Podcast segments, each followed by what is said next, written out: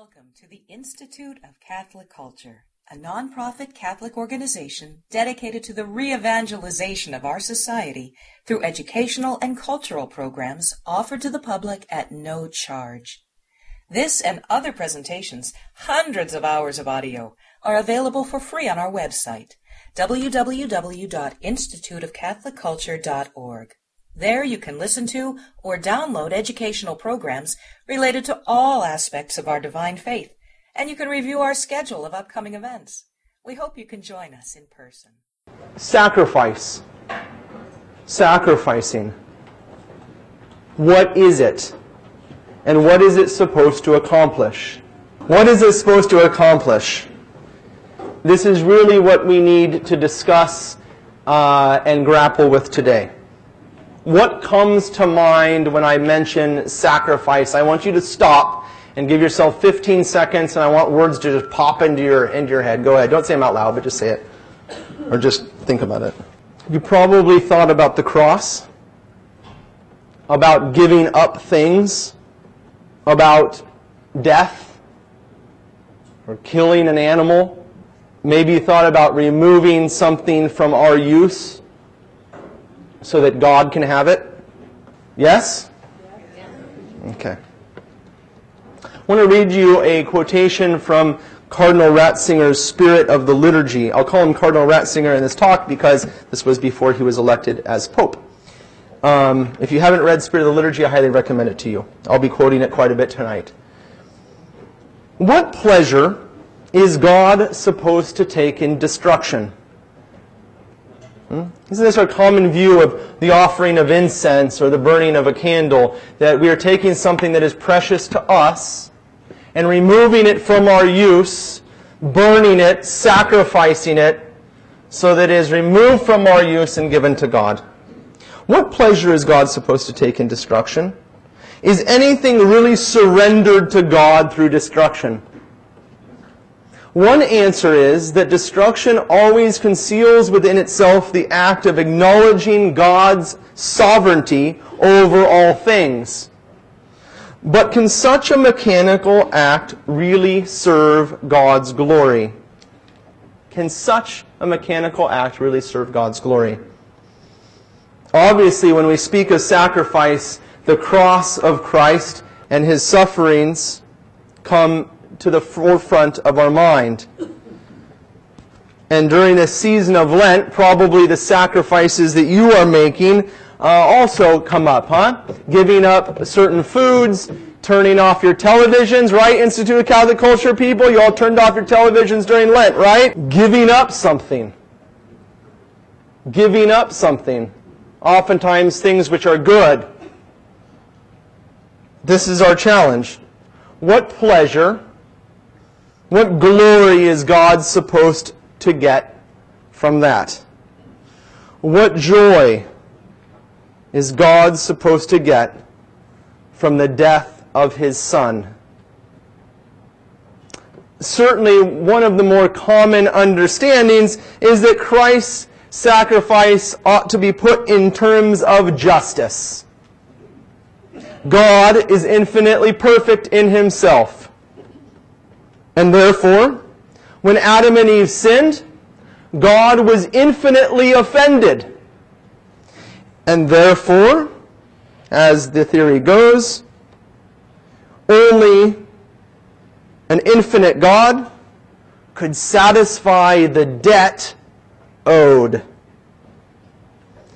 Now, I don't know about you, but requiring that one person namely Jesus Christ, be slapped, spit on, crucified, murdered, to appease the perfect and infinite justice of God for something that someone else did sounds like cosmic child abuse more than the revelation of a loving and all merciful God in Ratzinger's terms, what pleasure is God supposed to take in destruction?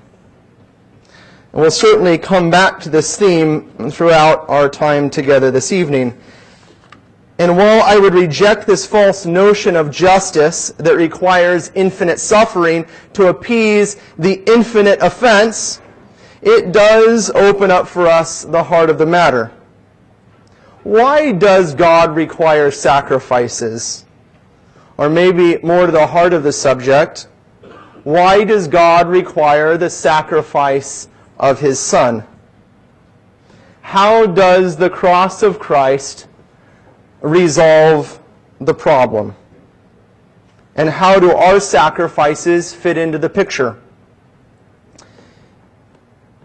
And this is what must remain at the heart of our discussion this evening that we have to grapple with. How does the cross of Christ save us? What does it save us from?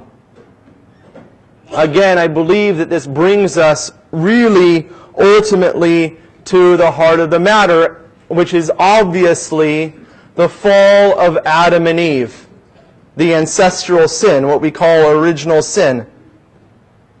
And so I ask you an important question, and I would challenge you to consider this throughout the coming week. Well, I think we'll have a chance to answer it tonight, but it certainly is challenging. Before the fall, did God require sacrifice? Before the fall, did God require sacrifice? Let me restate the question. If Christ's sacrifice appeased the justice of God, when Adam and Eve were in a state of perfect justice, did God require sacrifice? And if so, why? And this brings us back to our fundamental question today. What is sacrifice?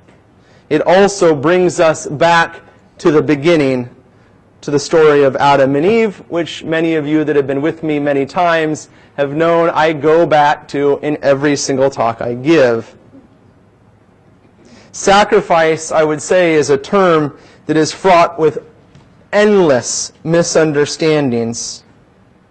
And I would say that if we want to understand the sacrifice of Jesus Christ, if we want to understand his redemptive gift, if we want to understand what he is about to undergo and what we are called to undergo with him, we must look at the way things were supposed to be. If we don't, then we will not recognize redemption when it comes. I'll share with you a quotation from Cardinal Jean Danielou that I've shared with some of you before. There can be no serious theology of the incarnation or the redemption without referring to chapter 3 of Genesis. And I would say chapters 1, 2, and 3 of Genesis. To leave it in the dark is to be content with only a small part of the subject. It is to risk jarring one's faith in the redemption where original sin is minimized, the redemption takes the same path. And where redemption is minimized, faith is gone. And I would add to Cardinal Danielou's point, where faith is gone, there is no hope of salvation. We can say it this way.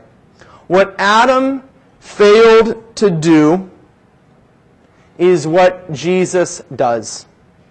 What Adam failed to do is what Jesus does. Or we could turn it around. Jesus does what Adam failed to do. Pook, is that you in the back? How are you doing?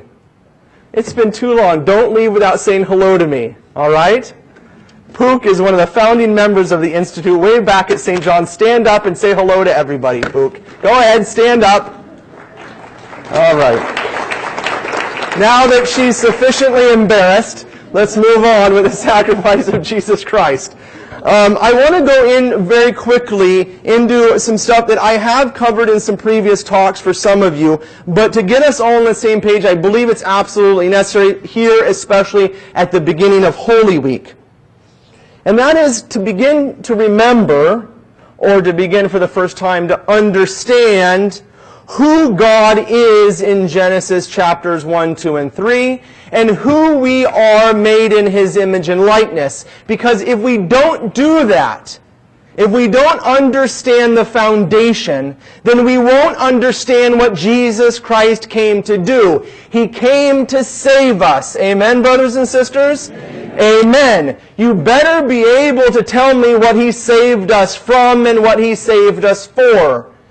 And to know that and to understand that, you need to understand and know God's original plan. For God is not outdone by the devil. Rather, God outdoes the devil and restores in Jesus Christ the gift which he originally had planned for Adam and Eve. What Jesus is about to do is to walk us back into paradise where we are to receive all the many gifts which God had prepared for his children in the beginning. Everything that you see and you hear happen in the church today will be about that. And so I ask you to turn your Bibles back to Genesis chapter 1 very quickly. I hope you did bring your Bibles with you, Catholics. And don't pull out your cell phones. That's not a book, and the word Bible means book. And I ask you, and I'm going to go very quickly, so I hope I'm going to skip some things in my notes, but I, I hope I don't skip too many things that may make no sense at all. How is God revealed to us in Genesis chapter 1? I'll give you the answer. We got a big crowd tonight rather than field questions and answers and things like that. God is revealed to us as the creator. Number one. Number one, as the creator. And number two, as love. As John says in his epistle, God is love. And in Genesis chapter 1, we hear a repetition, almost like a litany in the church, of a phrase over and over and over again. And God saw that it was good. And God saw that it was good. And God saw that it was good. And God saw that it was good. Seven times repeated in Genesis chapter 1. And God saw that it was very good. To see something as good is to see it as desirable. Desire is the most fundamental movement of the will. And when our will is oriented not at uh, glasses of wine, which you obviously saw as good tonight, but at the most important things, when our will is oriented at persons, we call that desire love. Love is, by definition, the giving of the life of the lover to the beloved. That which was found, the most precious thing of all, your life, is now found in the one you love. The two become one flesh.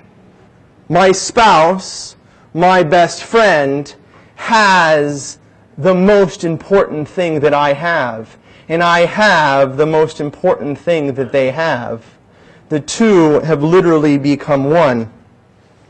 And God saw that it was good. No greater love hath any man than to give his life for his friend. Josef Pieper, one of the great modern philosophers, says in his work on love that love is the affirmation of the existence of the other. It is to say to the other, it is good that you are. How wonderful that you exist. And God saw that it was good. Seven times we hear in Genesis chapter 1 that God desires to share his life with his creation.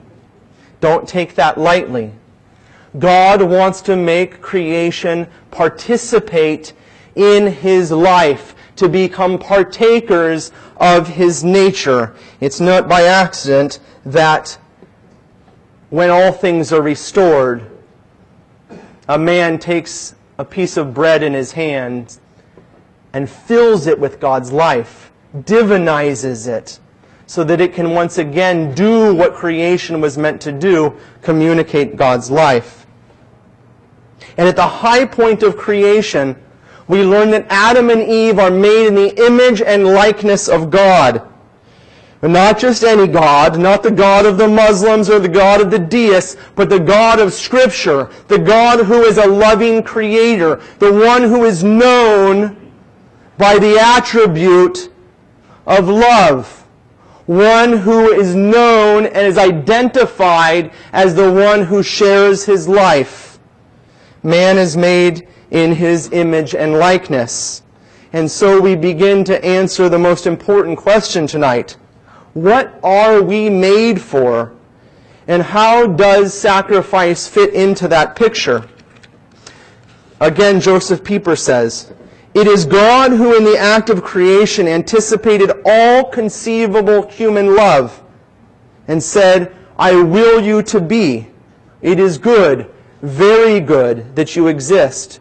Human love, therefore, is by its nature and must inevitably always be a kind of repetition of this perfected and in the exact sense of the word, creative love of God. But if all goes well, if all goes happily as it should, then in human love something more takes place than mere echo and repetition and imitation. What takes place is a continuation and even a perfecting of what was begun in the course of creation. How do we exactly, in the words of Josef Pieper, continue the creative act of God? Yes, being fruitful, multiplying, having dominion over creation, but there's something more. As St. Gregory of Nyssa says, if the Creator had given you everything, how would the kingdom of heaven open to you? He left your likeness incomplete so that you might complete it yourself and might be worthy of the reward which comes from God.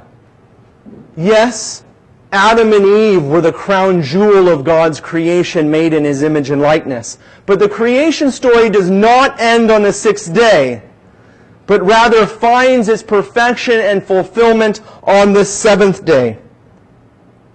And we do well to reflect, I believe, here on the mystery of the Sabbath day. You can look in your Bibles there. It's chapter 2, verse 1 and following of Genesis, in which we learn that God rested on the seventh day. And when God rested, He blessed creation.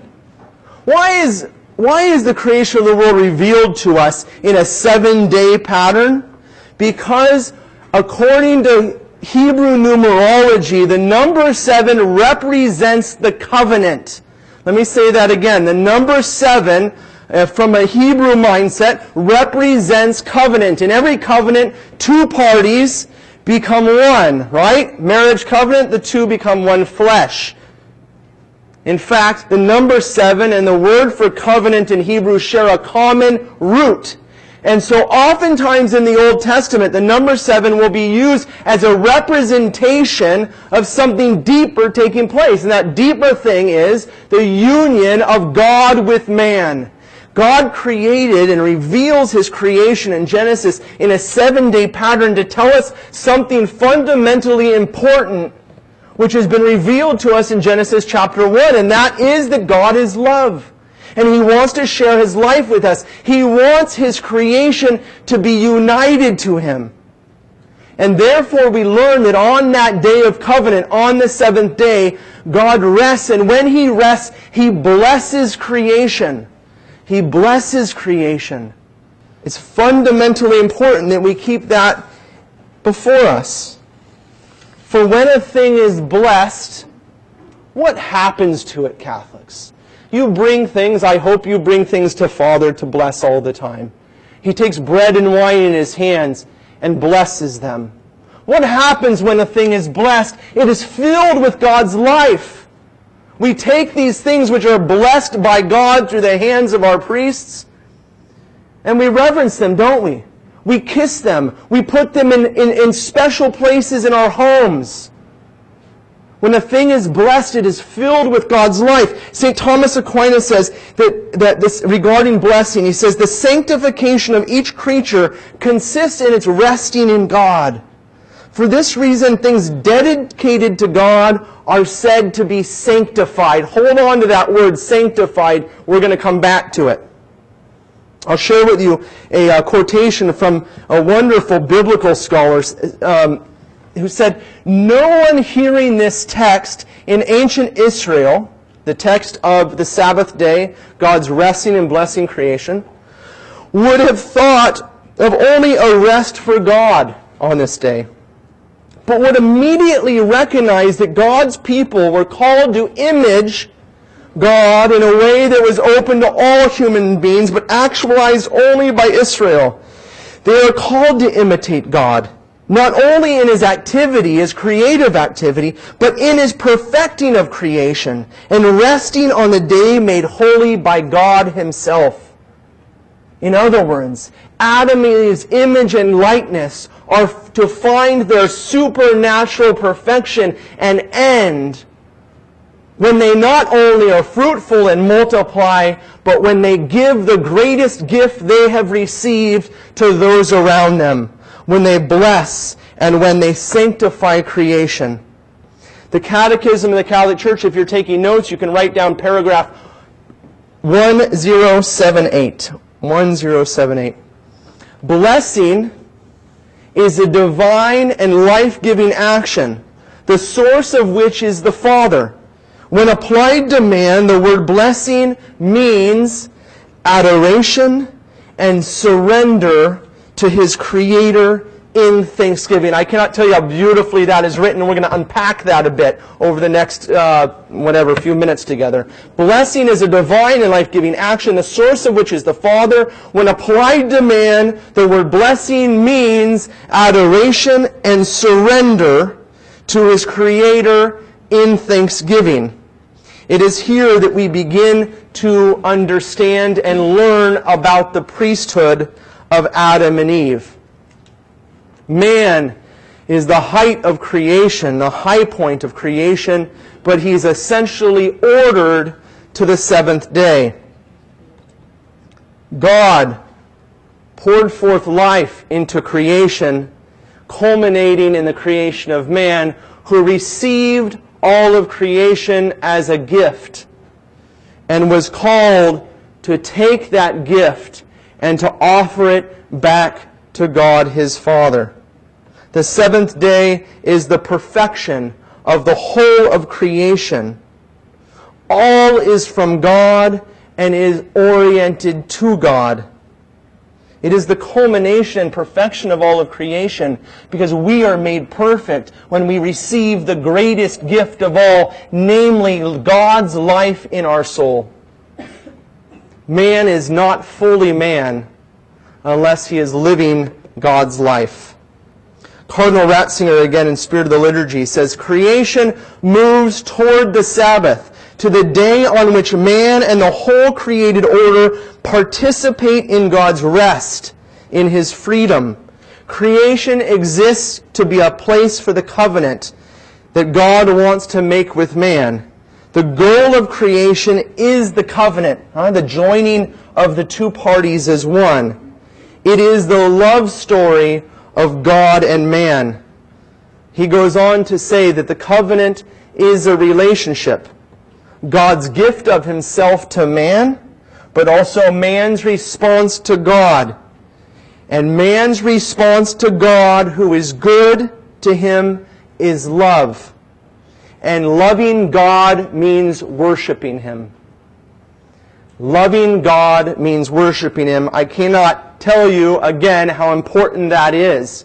For we are made in the image and likeness of God who is love which means that we find our perfection in returning that gift of God, that gift of God's life, in living our life out in thanksgiving to the one who gave it to us. And when we do that, we call that action worship.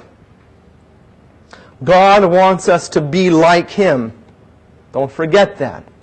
God wants us to be like Him. And so there are two actions toward creation and toward God. Man made in the image and likeness of God was not only to be like God in creation, but he was to be like God also in living out his vocation on the seventh day by communicating God's life to the rest of creation. I'll share with you a quotation from Sidonius the Syrian, an early church father, in his work, The Book of Perfection. He says that man makes his sacrifice to God through his obediential submission. Like a living sacrifice, suitable and pleasing to God. He employs his body for rational service.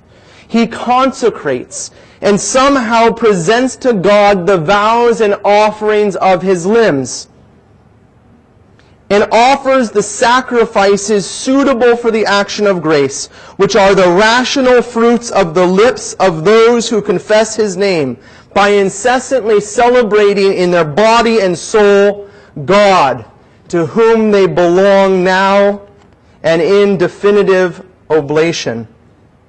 The Catechism says, God created everything for man, but man in turn was created to serve and love God and to offer all of creation back to Him. I'm going to turn this um, slide. Don't start reading that slide yet because I don't think I was actually supposed to turn the slide. I wasn't. I'm going back to sad Jesus. Okay. It's a beautiful image. It's, it really portrays, I think, uh, an aspect of Christ's suffering and his, his gift of love. God created everything for man, but man in turn was created to serve and love God and to offer all things back to Him. Cardinal Ratzinger goes on to say that here we can see what the foundation of existence must be. It is the steadfast adherence to the law of God, which orders human actions rightly. That is, by organizing them as realities that come from God and are meant to return to Him. I was reminded as preparing our, our talk this evening of the offertory uh, prayer in the Roman Church and also in the Byzantine tradition. Blessed are you, Lord God of all creation, for through your goodness we have received the bread we offer to you. It's His, and we receive it as a gift and we offer it back to Him. In the, in the liturgy of St. John Chrysostom, we say, We offer you what is your own from what is your own. And so begins, as, as Cardinal Ratzinger said, the beginning of the spiritual creation. Again, it's here that we see the original worship of Adam and Eve. Yes, there's the quotation from Cardinal Ratzinger, which I didn't think was right here, but it is there. Here begins the spiritual creation. The creation of the covenant. And creation looks toward the covenant, the union. But the covenant completes creation and does not simply exist alongside it. And so we need to reflect upon this return, this gift of ourselves, this offering or oblation or sacrifice. What do these terms really mean? What does it mean to offer something to God? What is sacrifice that man is called to make it? What happens when we sacrifice something? Is it the removal from man's use? Or the destruction of something? Or the killing of an animal to appease God's justice? I would say it is not. Again, Cardinal Ratzinger on Spirit of the Liturgy, it's always nice when you have a pope on your side. what is worship? What happens when we worship? In all religions, sacrifice is at the heart of worship. But this is a concept that has been buried under the debris of endless misunderstanding. The common view is that sacrifice has something to do with destruction. It means handing over to God a reality that is in some way precious to man. And now this handing over presupposes that it is withdrawn from the use by man. And that can only happen through its destruction, its definitive removal from the hands of man. But this immediately raises the question, what I shared with you earlier. What pleasure is God supposed to take in destruction? Is anything really surrendered to God through destruction? One answer is that destruction always conceals within itself the act of acknowledging God's sovereignty over all things. But can such a mechanical act really serve God's glory? Obviously not. True surrender to God looks very different. It consists, according to the Fathers, in the union of man and creation with God. Belonging to God has nothing to do with destruction or non-being. It is rather a way of being. That is why St. Augustine could say that the true sacrifice is the city of God. That is a love transformed mankind. True sacrifice is the divinization of creation and the surrender of all things to God. God, all in all. That is the purpose of the world, and that is the essence of sacrifice and worship. Sacrifice, brothers and sisters, is a way of being. What does he mean? I'll share with you a, another quotation from a, mod, a, modern biblical scholar, a Pauline uh, specialist in Pauline theology, who speaks of the Old Testament sacrifices, the killing of animals, and the sacrifice of Christ. The blood shed in sacrifice was not then a vicarious punishment meted out on an animal instead of on the person who immolated it, which is our common view of the sacrifice of Christ. Rather, the life of the animal was consecrated to God. It was a symbolic dedication of the life of the person who sacrificed to Yahweh. It is not Pauline teaching that the Father willed the death of his Son to satisfy the debts owed to God or to the devil by human sinners. It is not Pauline, or I could say biblical theology or teaching that the Father willed the death of his Son to satisfy a debt which was owed to him. I think I'm in a good point. Okay, I think I'm in a good point to stop for a moment. I hope I have challenged your common uh, concept of what is going on in that picture. And now we are going to turn the corner and talk about what really is going on in that picture and what we are called to do when we stand before the crucified Lord. And I'm here to tell you that if you can understand this and that you can enter into this, it will, I promise, transform the week that is ahead. For we are called to do nothing less than enter into the sacrifice of Jesus Christ in its true meaning. For those who have not first died with Jesus Christ will not rise from the dead with him. I'll turn that around to make that a positive. For those of us who meet Jesus Christ on Good Friday and willingly take up the cross, for those of us that say, Yes, Lord, I will die with you. We will walk out of the tomb on Sunday morning. We will rise from the dead and we will see the angels of God ascending and descending upon the Son of Man. And I'll just mention two words to you, which I think are going to help you understand how we have kind of misconstrued, misdefined the, the, the, the term sacrifice today in English, which comes to us from two Latin words, two Latin words, sacra, which means basically holy, and facere, which means to make. Now, now I want you to know that this lady knows her Latin.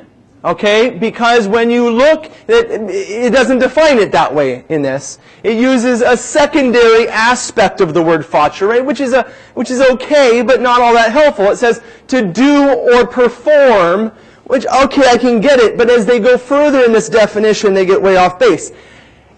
To sanctify, to sanctify, comes to us from two words well, a Latin word sanctificare, which two words. The first word is basically a form of sacra, meaning holy, holy and facere, meaning to make. It's the same word. Slight variation but you see how, how different in English we end up defining these words. Because I think if we think in the terms to sanctify something, when we talk about Father sanctifying the bread, sanctifying the waters of baptism, we don't usually think in terms of sacrifice, do we? But my dear friends, the meanings are virtually the same, closely related. And it's that close relation and the fundamental definition of the word sacrifice that we must regain as Christians to understand the sacrifice of Jesus Christ.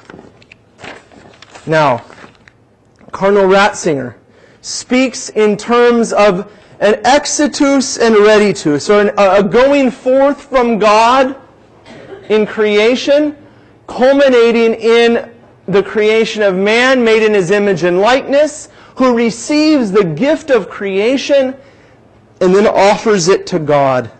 I love this image, one of the most ancient paintings or images in the catacombs of a Christian who is worshiping, who is sacrificing, who is loving God, who is making holy. And I love this image because it's very close to the image of the crucified Christ. It's the person who has their hands raised in a sacrifice of thanksgiving, belonging to God now and in definitive oblation, according to Sodona the Syrian.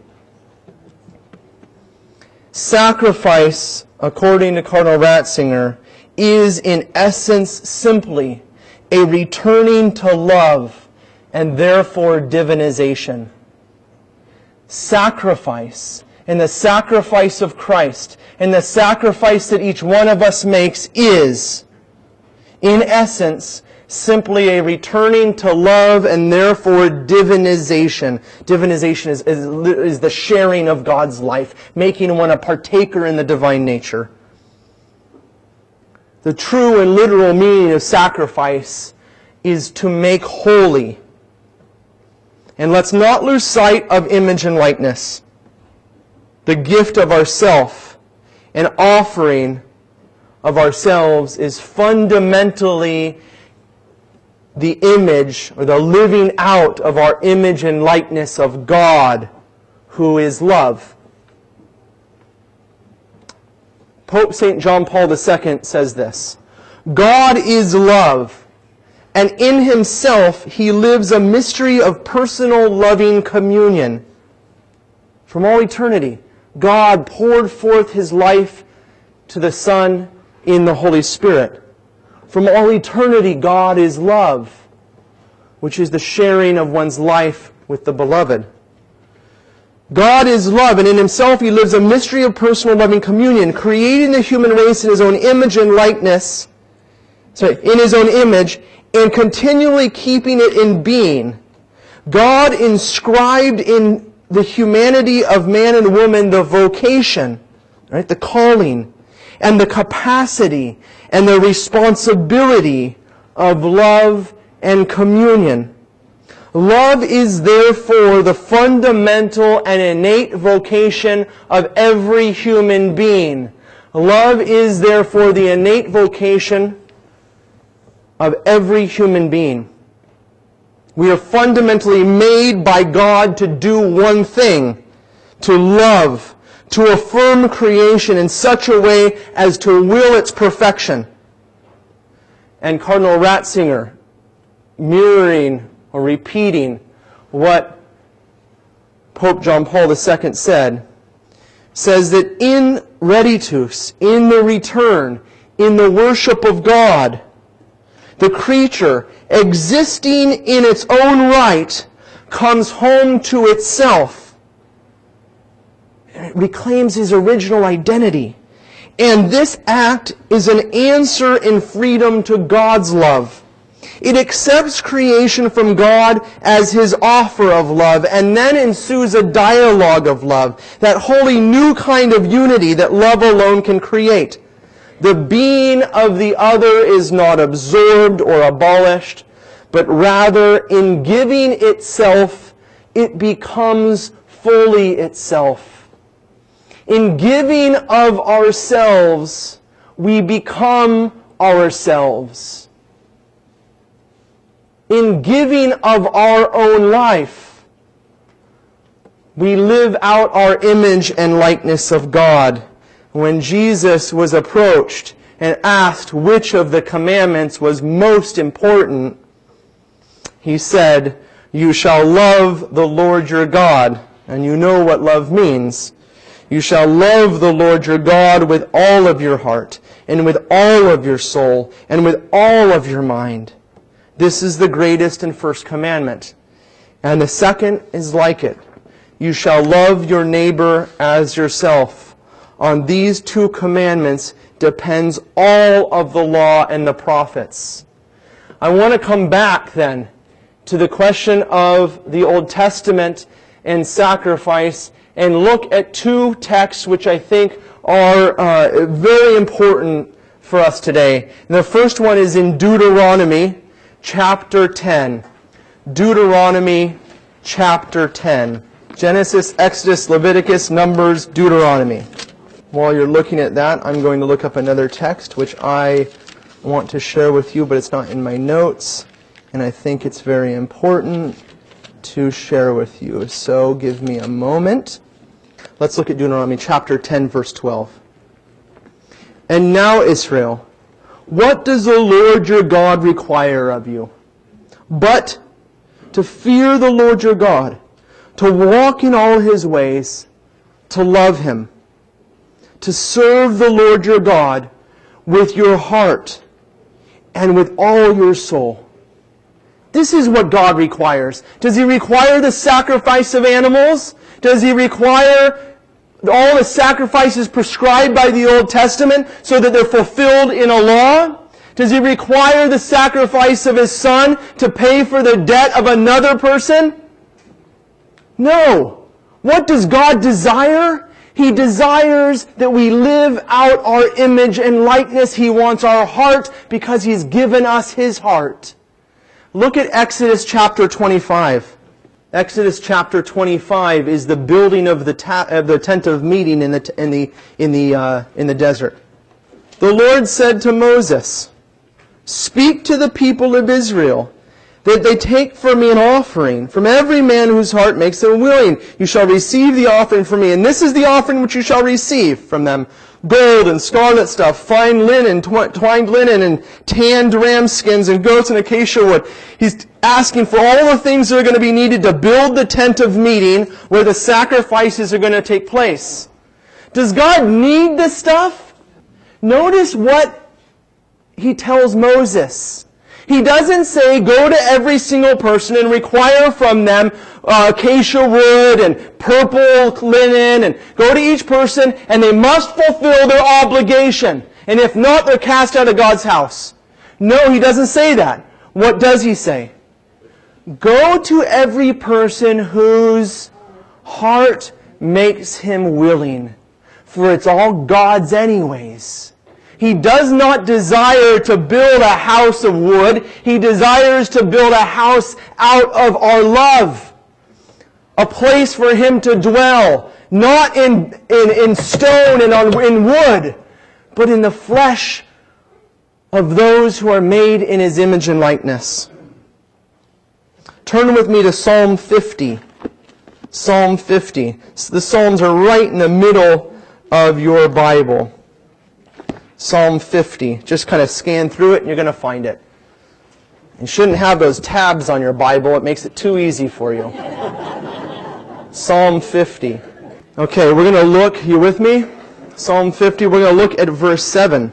Verse 7. Hear, O my people, and I will speak, O Israel. I will testify against you. I am God, your God. I do not repro- reprove you for your sacrifices. Your burnt offerings are continually before me.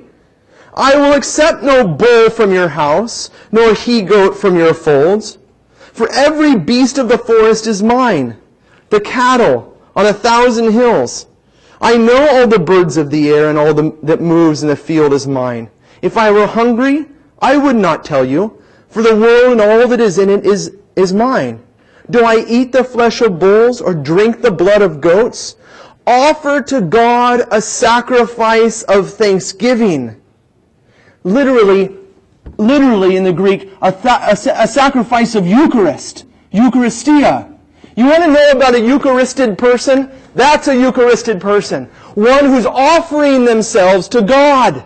One who lives their life in every aspect of their life as a gift of themselves to the one who gave it to them in the beginning.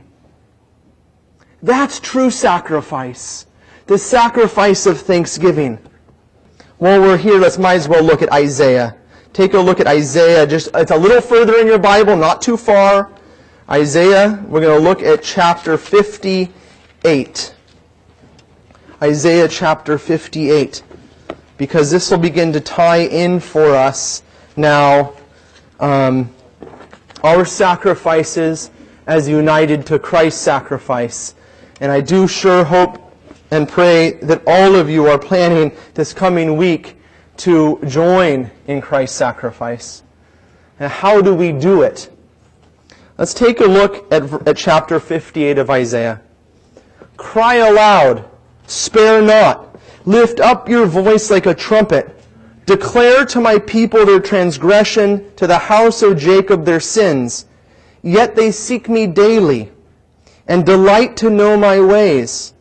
And if they were a nation that did righteousness and did not forsake the ordinances of their Lord, sorry, as if they were a nation that did righteousness, they ask of me righteous judgment. They delight to draw near to God. Verse 3. Why have we fasted and thou seest not? Why have we humbled ourselves and thou takest no knowledge of it? Behold, in the day of your fast you seek your own pleasure and oppress all your workers. Behold, you fast only to quarrel and to fight and to hit with wicked fists. Fasting like yours this day will not make your voice to be heard on high. Is such the fast that I choose? A day for a man to humble himself? Is it to bow down his head like a rush and to spread sackcloth and ashes under him? Will you call this a fast? A day acceptable to the Lord? Is not this the fast that I choose? To loose the bonds of wickedness? to undo the thongs of the yoke, to let the oppressed go free, and to break every yoke? Is it not to share your bread with the hungry and bring the homeless poor into your house? When you see the naked to cover him, I read this somewhere once before. And to not to hide yourself from your own flesh? Then, then shall your light break forth like dawn, and your healing shall spring up speedily. Your righteousness shall go before you. The glory of the Lord shall be your rear guard. Then you shall call and the Lord will, will answer. You shall cry and he will say, Here I am. If you take away from the midst of you the yoke, the pointing of the finger, the speaking of wickedness, if you pour yourself out for the hungry and satisfy the desires of the afflicted, then shall your light rise in the darkness and your gloom be as the noonday. I want you to hold on to that. I would highly recommend reading that on your own over the next few days. I want to come back to Cardinal Ratzinger um, for a moment and repeat what I had shared with you earlier. In our return, in our worship, the creature existing in its own right comes home to itself, and this act is an answer to, in freedom to God's love. It accepts creation from God as his offer of love, and thus ensues a dialogue of love that is that, that, that, that wholly new kind of unity that love alone can create. The being of the other is not absorbed or abolished, but rather in giving itself, it becomes fully itself. This unity is not just a unity of God and man. It is the completion of the return of all creation to the hands of the Creator. The divinization of creation at the hands of man. At our hands. What Father does at the altar is only the beginning and the seed of what each one of us is called to do in our life. To offer a sacrifice of praise until the creation becomes a glorious symphony giving praise to its creator. Our every action becomes a recognition of who he is. In every action, we glorify him. But what happened with the fall of Adam and Eve? How exactly did this reflection of God's gift break down? St. Augustine. The conclusion is that the devil would not have begun by an open and obvious sin to tempt man into doing something that God had forbidden. Had not man already begun to seek satisfaction in himself and consequently to take pleasure in the words, You shall be as gods? The promise of these words, however, would much more truly have to pass if by obedience Adam and Eve had kept close to the ultimate and true source of their being and had not by pride imagined that they were themselves the source of their being. Whoever seeks to be more than he is becomes less. Whenever he aspires to be self-sufficing, he retreats from the one who is truly self-sufficient for him. They sought perfection in themselves, away from the perfect one, away from their true end. And in this, they cut themselves off from their source of life. Cardinal Ratzinger says that everything is bound up with freedom. The creature has the freedom to turn the positive exitus, the positive gift of its creation around, as it were, to rupture it in the fall. This is the refusal to be dependent. This is the refusal to be dependent, saying no to the return, saying no to worship, saying no to love. Love is seen as dependency and it is rejected. If I can point to one illness that our society has today, it's this. That love is seen as dependency and it is rejected for being independent is considered to be the greatest right of all. It is the great lie of the devil.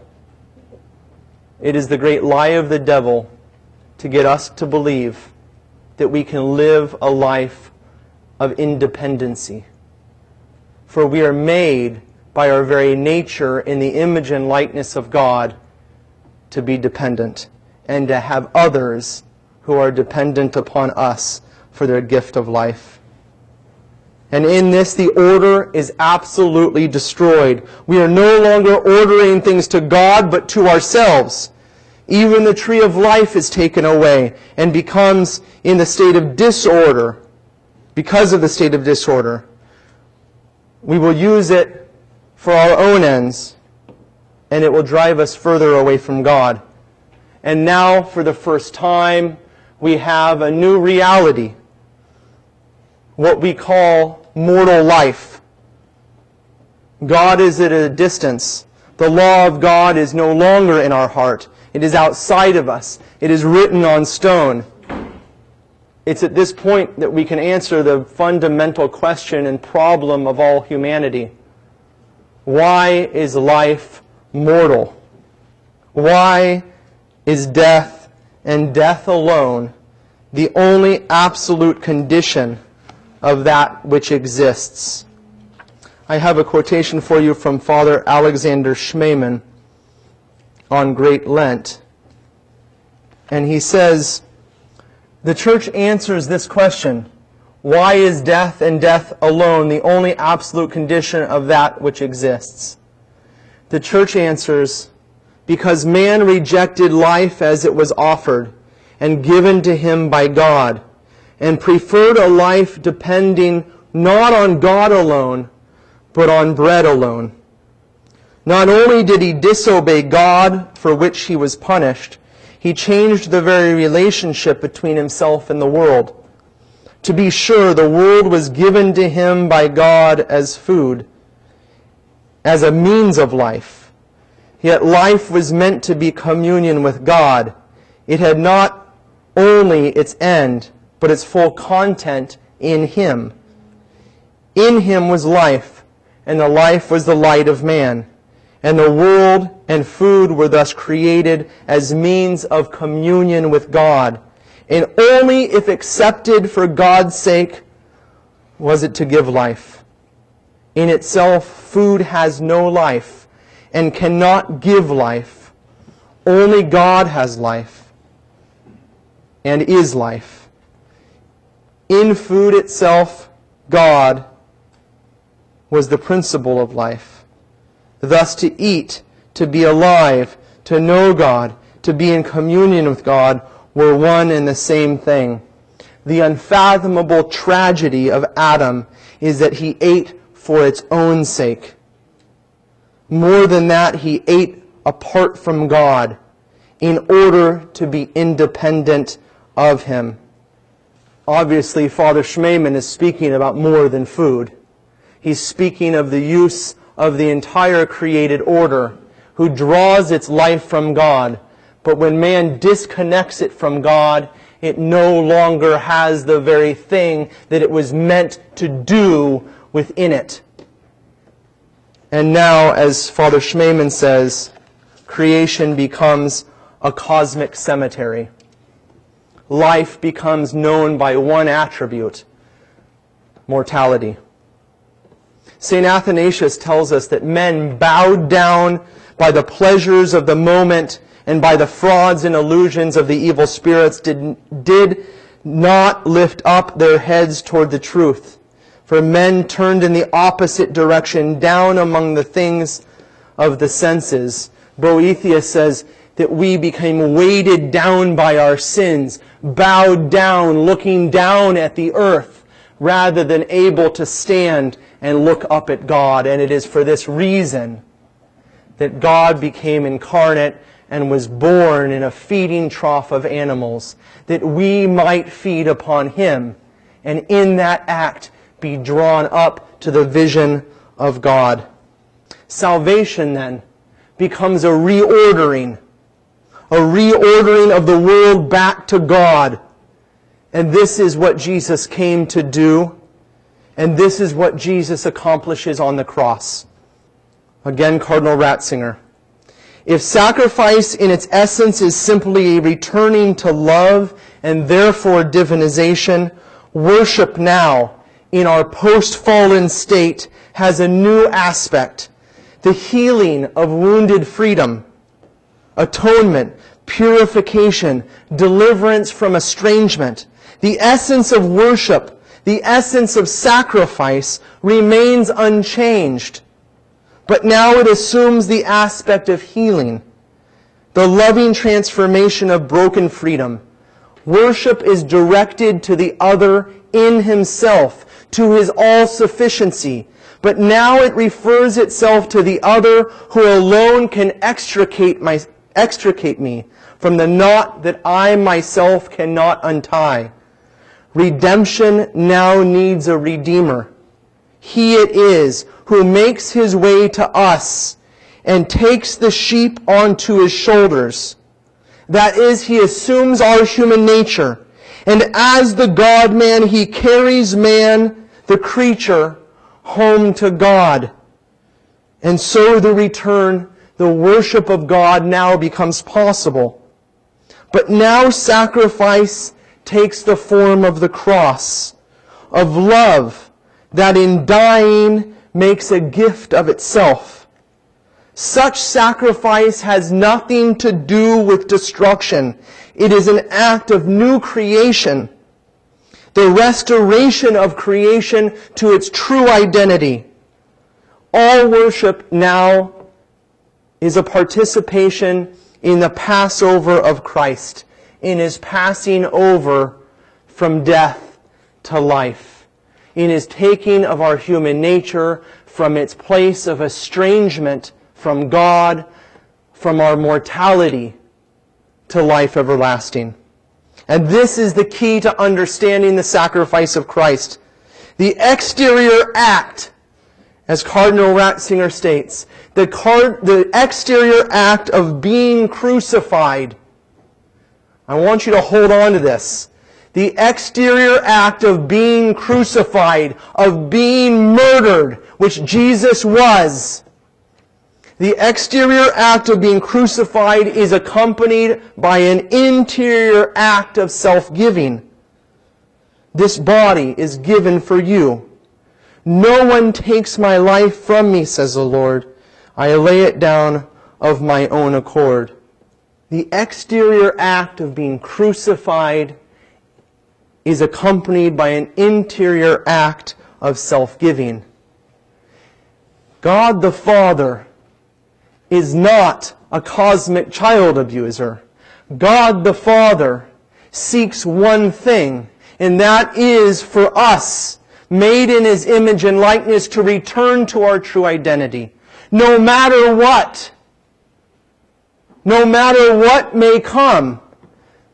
The love for God did not die in the heart of Jesus. His hope in God did not die in the heart of Jesus. But through the act of being crucified, in the midst of being slapped and spit on and scourged and murdered and buried, Jesus loved God with his whole heart and his whole mind and his whole soul. Jesus made our human nature in that moment holy. He made it sacra facere. He gave himself, his whole self, including our human nature, as a gift of love to the one from whom he received it. And what about our sacrifices? Catechism of the Catholic Church. Hmm, that's not the spot I wanted. Paragraph 1085, if you're writing it down. The liturgy of the church. In the liturgy of the church, it is principally his own paschal mystery, his passing over from death to life, that Christ signifies and makes present. During his earthly life, Jesus announced his paschal mystery by his teaching and anticipated it by his actions. When his hour comes, he lives out the unique event of history which does not pass away. Jesus dies, is buried, and rises from the dead and is seated at the right hand of the Father once for all. His paschal mystery is a real event that occurred in our history, but it is unique. All other historical events happen once, and then they pass away, swallowed up in the past. But the paschal mystery of Christ, by contrast, cannot remain only in the past, because by his death he destroyed death in all that Christ is, all that he did and suffered for all men, participates in the divine eternity. He is God. And therefore what he does in our human nature is taken up into God's life. And so, it transcends all time while being made present in them all. The event of the cross and the resurrection abides and draws everything toward life. When you participate and I participate in the mystery of Holy Easter. When we stand at the foot of the cross, we are called to do one thing. The one thing that Jesus did. And that is to love God with our whole heart and our whole mind and our whole soul. To give our entire self. That in dying we might live. That in dying to ourselves and our own desires and our own self-satisfaction and our own independence, we might once again become dependent upon the only one who can save us from mortal life. The only one who can pour into us life which is eternal. My brothers and sisters, for us who have been baptized into Christ, we are invited over the next few days not to stand on the sidelines as Jesus walks to the cross, but to walk there with him. To put aside all of those things in our life which we have become dependent upon apart from God. To set them all aside and to make our life about one thing, and that is the life of God. To give of ourselves so fully that we can say with St. Paul, it is no longer I who live, but Christ who lives in me. And then we can stand with Jesus at the foot of the cross and in the Garden of Gethsemane and say, Not my will, Lord, but thy will be done. And when we do that, when we truly die with Christ to ourselves, when we can stand at the foot of the cross and say, Yes, Lord, I accept you and your life as my only true life, then, my dear brothers and sisters, death cannot contain us, for we will be filled with the one thing that destroys death, and that is the life of God. It is no great mystery that God walked out of the tomb on the third day. He's God. Death cannot contain him. The great mystery of Holy Easter the great mystery of the sacrifice of Jesus Christ is that he did it in our human nature. And on that third day, humanity walked out of the tomb. Death no longer has dominion over Jesus Christ. Death no longer has dominion over those who have died with him.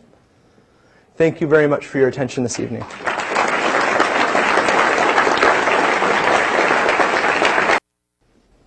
All right, if the, the Old Testament says that God wants our love, not human, not uh, animal sacrifice, why did the Jews keep doing this for centuries?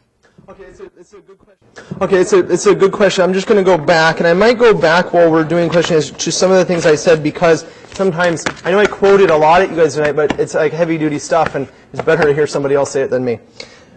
The blood shed in sacrifice was not then a vicarious punishment meted out on an animal instead of on the person who immolated, immolated it, which is our common view of the sacrifice of Christ. And his point is, which is our common view, right? Um, rather, and here's the key, the life of the animal was consecrated to God um, it was a symbolic dedication of the life of the person who sacrificed to Yahweh. He's got a reference here to Leviticus 16. Let's look it up. I haven't uh, haven't taken a look. I should have done that, but let's see what what um, what Leviticus 16 says. And uh, Leviticus. Mm-hmm. Just see. Um, yeah. Okay. Yeah, I guess it's it's, it's helpful. Um, um, verse 6, um, chapter 16, verse 6. And Aaron shall offer the bull as a sin offering for himself, and shall make atonement for himself and for his house. Then he shall take the two goats and set them before the Lord at the door of the tent of meeting, and Aaron shall cast lots and so forth uh, on the goats, one of the one for the Lord and the other for for Azazel. And Aaron shall present the goat on which the lot fell for the Lord and offer it as a sin offering. But the goat on which the lot fell, okay, and so what, I'm not sure it's all that helpful because it's still in biblical terms and we get ourselves wrapped up into it.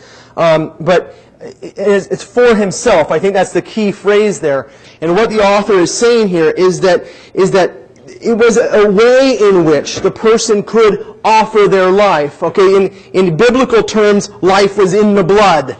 Okay, this is why they, the halal uh, uh, butchering, right, to get all the blood out of it, lest you think that by eating this animal, you're participating in its life, and, um, and so this is what the pagans did, okay, to get power out of the animals. Uh, but rather as a way of saying, I give this gift of life to God on my behalf. Okay? And certainly imperfect. And this is why when we were reading in those other texts, especially in, uh, in Isaiah, well, not Isaiah 50, what were we reading? In Psalm 50, when he says, do you think I need the sacrifice of blood as though I eat them? No. Right? The true sacrifice is a sacrifice of praise. And at the end of that psalm, he says, then I will, um, uh, uh, then you will offer calves upon your altars. Right? Um, and because it's only, it's only in that gift of thanksgiving that the gift of things to God, of the animal sacrifices, can be fitting. It's God that wants our heart. But we need, in some sense, things, ways of giving, right? Um, we still understand this, I think, interiorly today, this desire somehow to give ourselves to God. Um, and Jesus invites us to that more perfect sacrifice. And this ties in, by the way, to who was asking me a question during the break? Yes. Ask your question because I think it ties. I'm sorry to take over. To, okay. So, what was God's will regarding Jesus and the cross? I, I, to go back to the conclusion of what we were talking about, that that I, he said something about about about this about um, willing. God willed the sacrifice. That's how you said it. God willed the sacrifice of Christ. If God didn't will the sacrifice of Christ, then what did he do? Well, he did will the sacrifice of Christ in its true nature of what it is. The true sacrifice of, of, of Jesus is his life. Jesus lived a sacrificial offering to the Father every moment of the day. And this is why the church fathers, when they explained Jesus' willing ascent to the cross, did not talk about it in terms of justice. They talked about it in terms of revelation. Jesus ascended the cross willingly. He willingly was slapped. He willingly was scourged. He willingly died and was buried to reveal to us the depth and the breadth of God's love. That He would love us to the end. He would love us to the deepest point, to the furthest pig pen of our sins. So much so that He would descend into Hades, the dwelling place, the abode of the devil, and there light a fire that could not be extinguished. When Jesus entered, as St. John Chrysostom says, when he entered into Hades, he destroyed its very nature. Because eternal life, like light shining in a dark room, darkness is cast out. When eternal life entered into the abode of death, death was destroyed internally. Internally. So did the Father will the sacrifice of His Son? Absolutely. Absolutely. He willed that his son give his whole life to the Father. Was he pleased with the sacrifice of his son? Absolutely. What his son did. Was he pleased that Jesus was scourged and crucified and treated like a, like a criminal? The fathers didn't think so. And I think in our hearts, when we look at the reality of the situation, I, I couldn't believe in a God who is bloodthirsty for the murder of his son. No, he's thirsty for his son's life. And his son's life is revealed to us, again, in its depth and its breadth. His love is revealed in its depth and its breadth when he gives all of himself. And in that, he shows us a way a way in which in dying we live. To stop living for ourselves like Adam and Eve did and start living for God. So that we can say, as I said before, according to St. Paul, it is no longer I who live. Do you see how there's, there's an aspect of, of death there? There's an aspect of giving of our life in order to gain our true life and our true identity, which is in God. So could have Jesus redeemed us without dying on the cross? All right. There's a basic principle in theology, and that is not never to build your theology on what ifs. All right? Because you're going on an endless road of what ifs. Okay? Some theologians would say that at the moment of the incarnation, Jesus brought our humanity into the full presence of God's life. Right? He filled our humanity up. And therefore, at the moment of the incarnation, he brought us home to the Father. And the rest of his life was an invitation for us to participate in that reality and a revelation, again, of the breadth and depth of that love. I'm not going to build a theology on what ifs, okay? Um, but it's certainly food for thought. Uh, Deacon, being the year of mercy, uh, could you maybe explain how this talk relates to the Divine Mercy Chaplet, uh, praying to the Father that uh, offering his Son's body and blood for the atonement of sins, uh, how this relates to the talk, if it's Yeah. perfectly in sync? I think it is. I think it is. Um, uh, and we do, by the way, have a two-part series I did on the Jubilee year, the Jubilee of Mercy. Don't ever forget that. The year of Jubilee of Mercy. It's important to understand its biblical foundation in the Jubilee year of the Old Testament, uh, which was um, a feast of mercy every 50th year. Well, every Sabbath year times seven. Um, so it was the Sabbath of the Sabbath of Sabbaths, in which God blesses, right? Um, filling things up with God's life. The year of Jubilee in the Old Testament was the year in which all debt was forgiven. All debt was forgiven because in those days to become indebted to someone was equivalent to becoming enslaved to them. Okay? Why is that important? That Israel frees their slaves, those they hold in debt, because they themselves are freed by God. And to be in the image and likeness of God who frees them, they must do what God does. They must free them. And so they were called every 50th year, and we are called in this Jubilee year to, um, to forgive debt.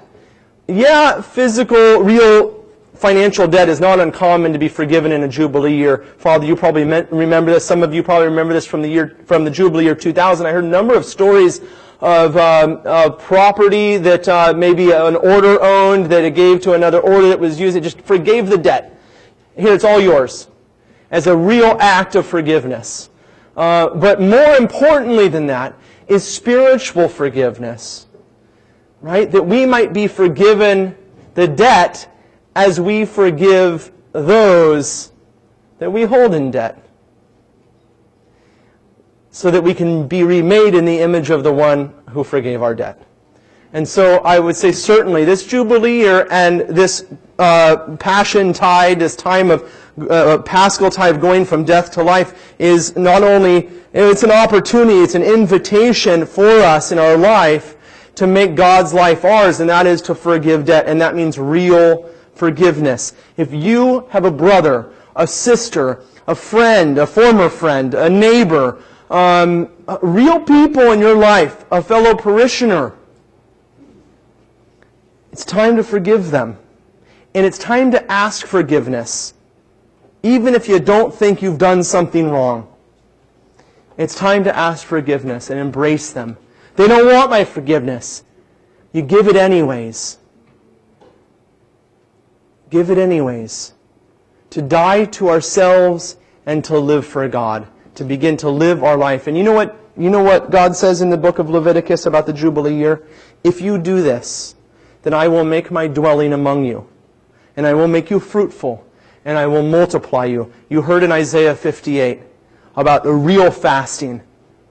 about stopping to point the finger and stopping uh, uh, uh, talking bad about each other, about, about uh, feeding the poor, giving to those in need, and not just material need, but spiritual need, and giving of ourselves. He's talking about love. And he says, then your light will rise like the dawn. Church of Chantilly, Church of St. Timothy. You want to change this city. You want to change this society. It's not going to happen in a presidential election. It's not. God hasn't ordained it in that way. It's going to happen because you live out your identity in the image and likeness of God, and then your light will rise like the sun in the morning and will bathe this city and this society and our nation and our world in the light of Jesus Christ and will light a fire that cannot go out. To the extent that we do that, Christianity thrives on this earth and darkness is driven out.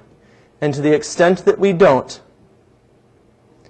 then we see the results in our society and in our families and in our churches. Let us first of all understand that Lazarus, the friend of Jesus, personifies the whole mankind and also each one of us, uh, and also each man. In Bethany, the home of Lazarus the man is the symbol of the whole world as a home of man. For each man was created a friend of God and called to this divine friendship, the knowledge of God, the communion with Him, the sharing of life with Him. In Him was life, and the life was the light of men. And yet this friend, whom God loves, whom in love He created, called to life, is destroyed and annihilated by a power which God has not created, death. God encounters in his own world a power which destroys his work and annihilates his design. The world is but lamentation and sorrow, tears and death. How is this possible? How did this happen? These are the questions implied in John's slow and detailed narrative of Jesus' coming to the grave of his friend. And once there, Jesus wept. Why does he weep if he knows that in a moment he will call Lazarus back to life? Jesus weeps because he contemplates the triumph of death and destruction in the world created by God. It stinks, say, the Jews, trying to prevent Jesus from approaching the corpse. And this awful warning applies to the whole world, to all life. God is life and the giver of life. He called man into the divine reality of life, and behold, it stinks. The world was created to reflect and proclaim the glory of God, and it stinks. At the grave of Lazarus, God, at the grave of Lazarus, God encounters death, the reality of anti-life, of destruction and despair. He meets his enemy, who has taken away from him his world, and become its prince. And we who follow Jesus as he approaches the grave enter with him into the hour of his, which he announced so often as the climax and fulfillment of his whole work, the cross. Its necessity and universal meaning are announced in the shortest verse of the gospel. And Jesus wept. We understand now that it is because he wept because he loved his friend Lazarus, that Jesus had the power of calling him back to life. The power of resurrection is not a divine power in itself, but power, but the power of love, or rather love as power. God is love, and love is life. Love creates life. It is love that weeps at the grave, and it is love that restores life. This is the meaning of the divine tears of Jesus. In them, love is at work again, recreating, redeeming, restoring the darkness of, li- of the life of man. Lazarus, come forth. And this is why the raising of Lazarus is the beginning of both the cross as the supreme sacrifice of love and the resurrection as the ultimate triumph of love. I'm Thank you, ladies.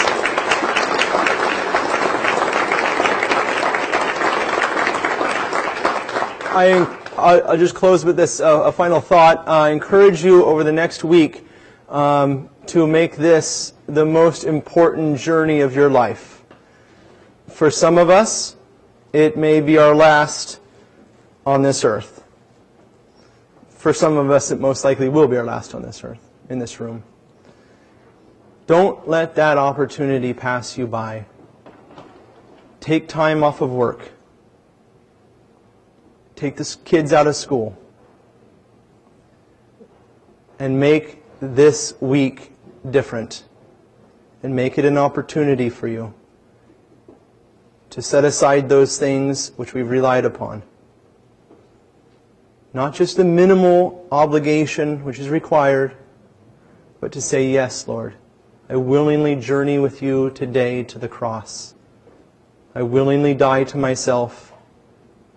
I willingly set aside all those things which I have become dependent upon, that I may live with you, so that on the day of the cross, on Good Friday, we can say, Yes, Lord. Yes, I willingly die to myself. And then, as I said before, I can promise you this that you will also rise from the dead with him on Easter morning. Go to the Easter vigil.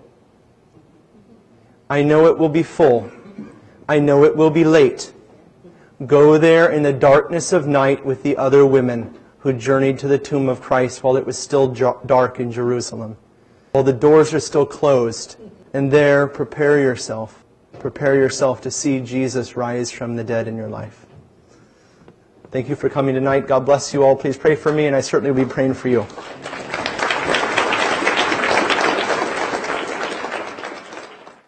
We hope you enjoyed this presentation from the Institute of Catholic Culture. If you'd like to learn more about the mission of the Institute and how you may become a part of this important work, please visit our website at www.instituteofcatholicculture.org or call us at 540 635 7155. And may the glory of Christ Church be ever more manifest upon the earth. St. John the Evangelist, pray for us.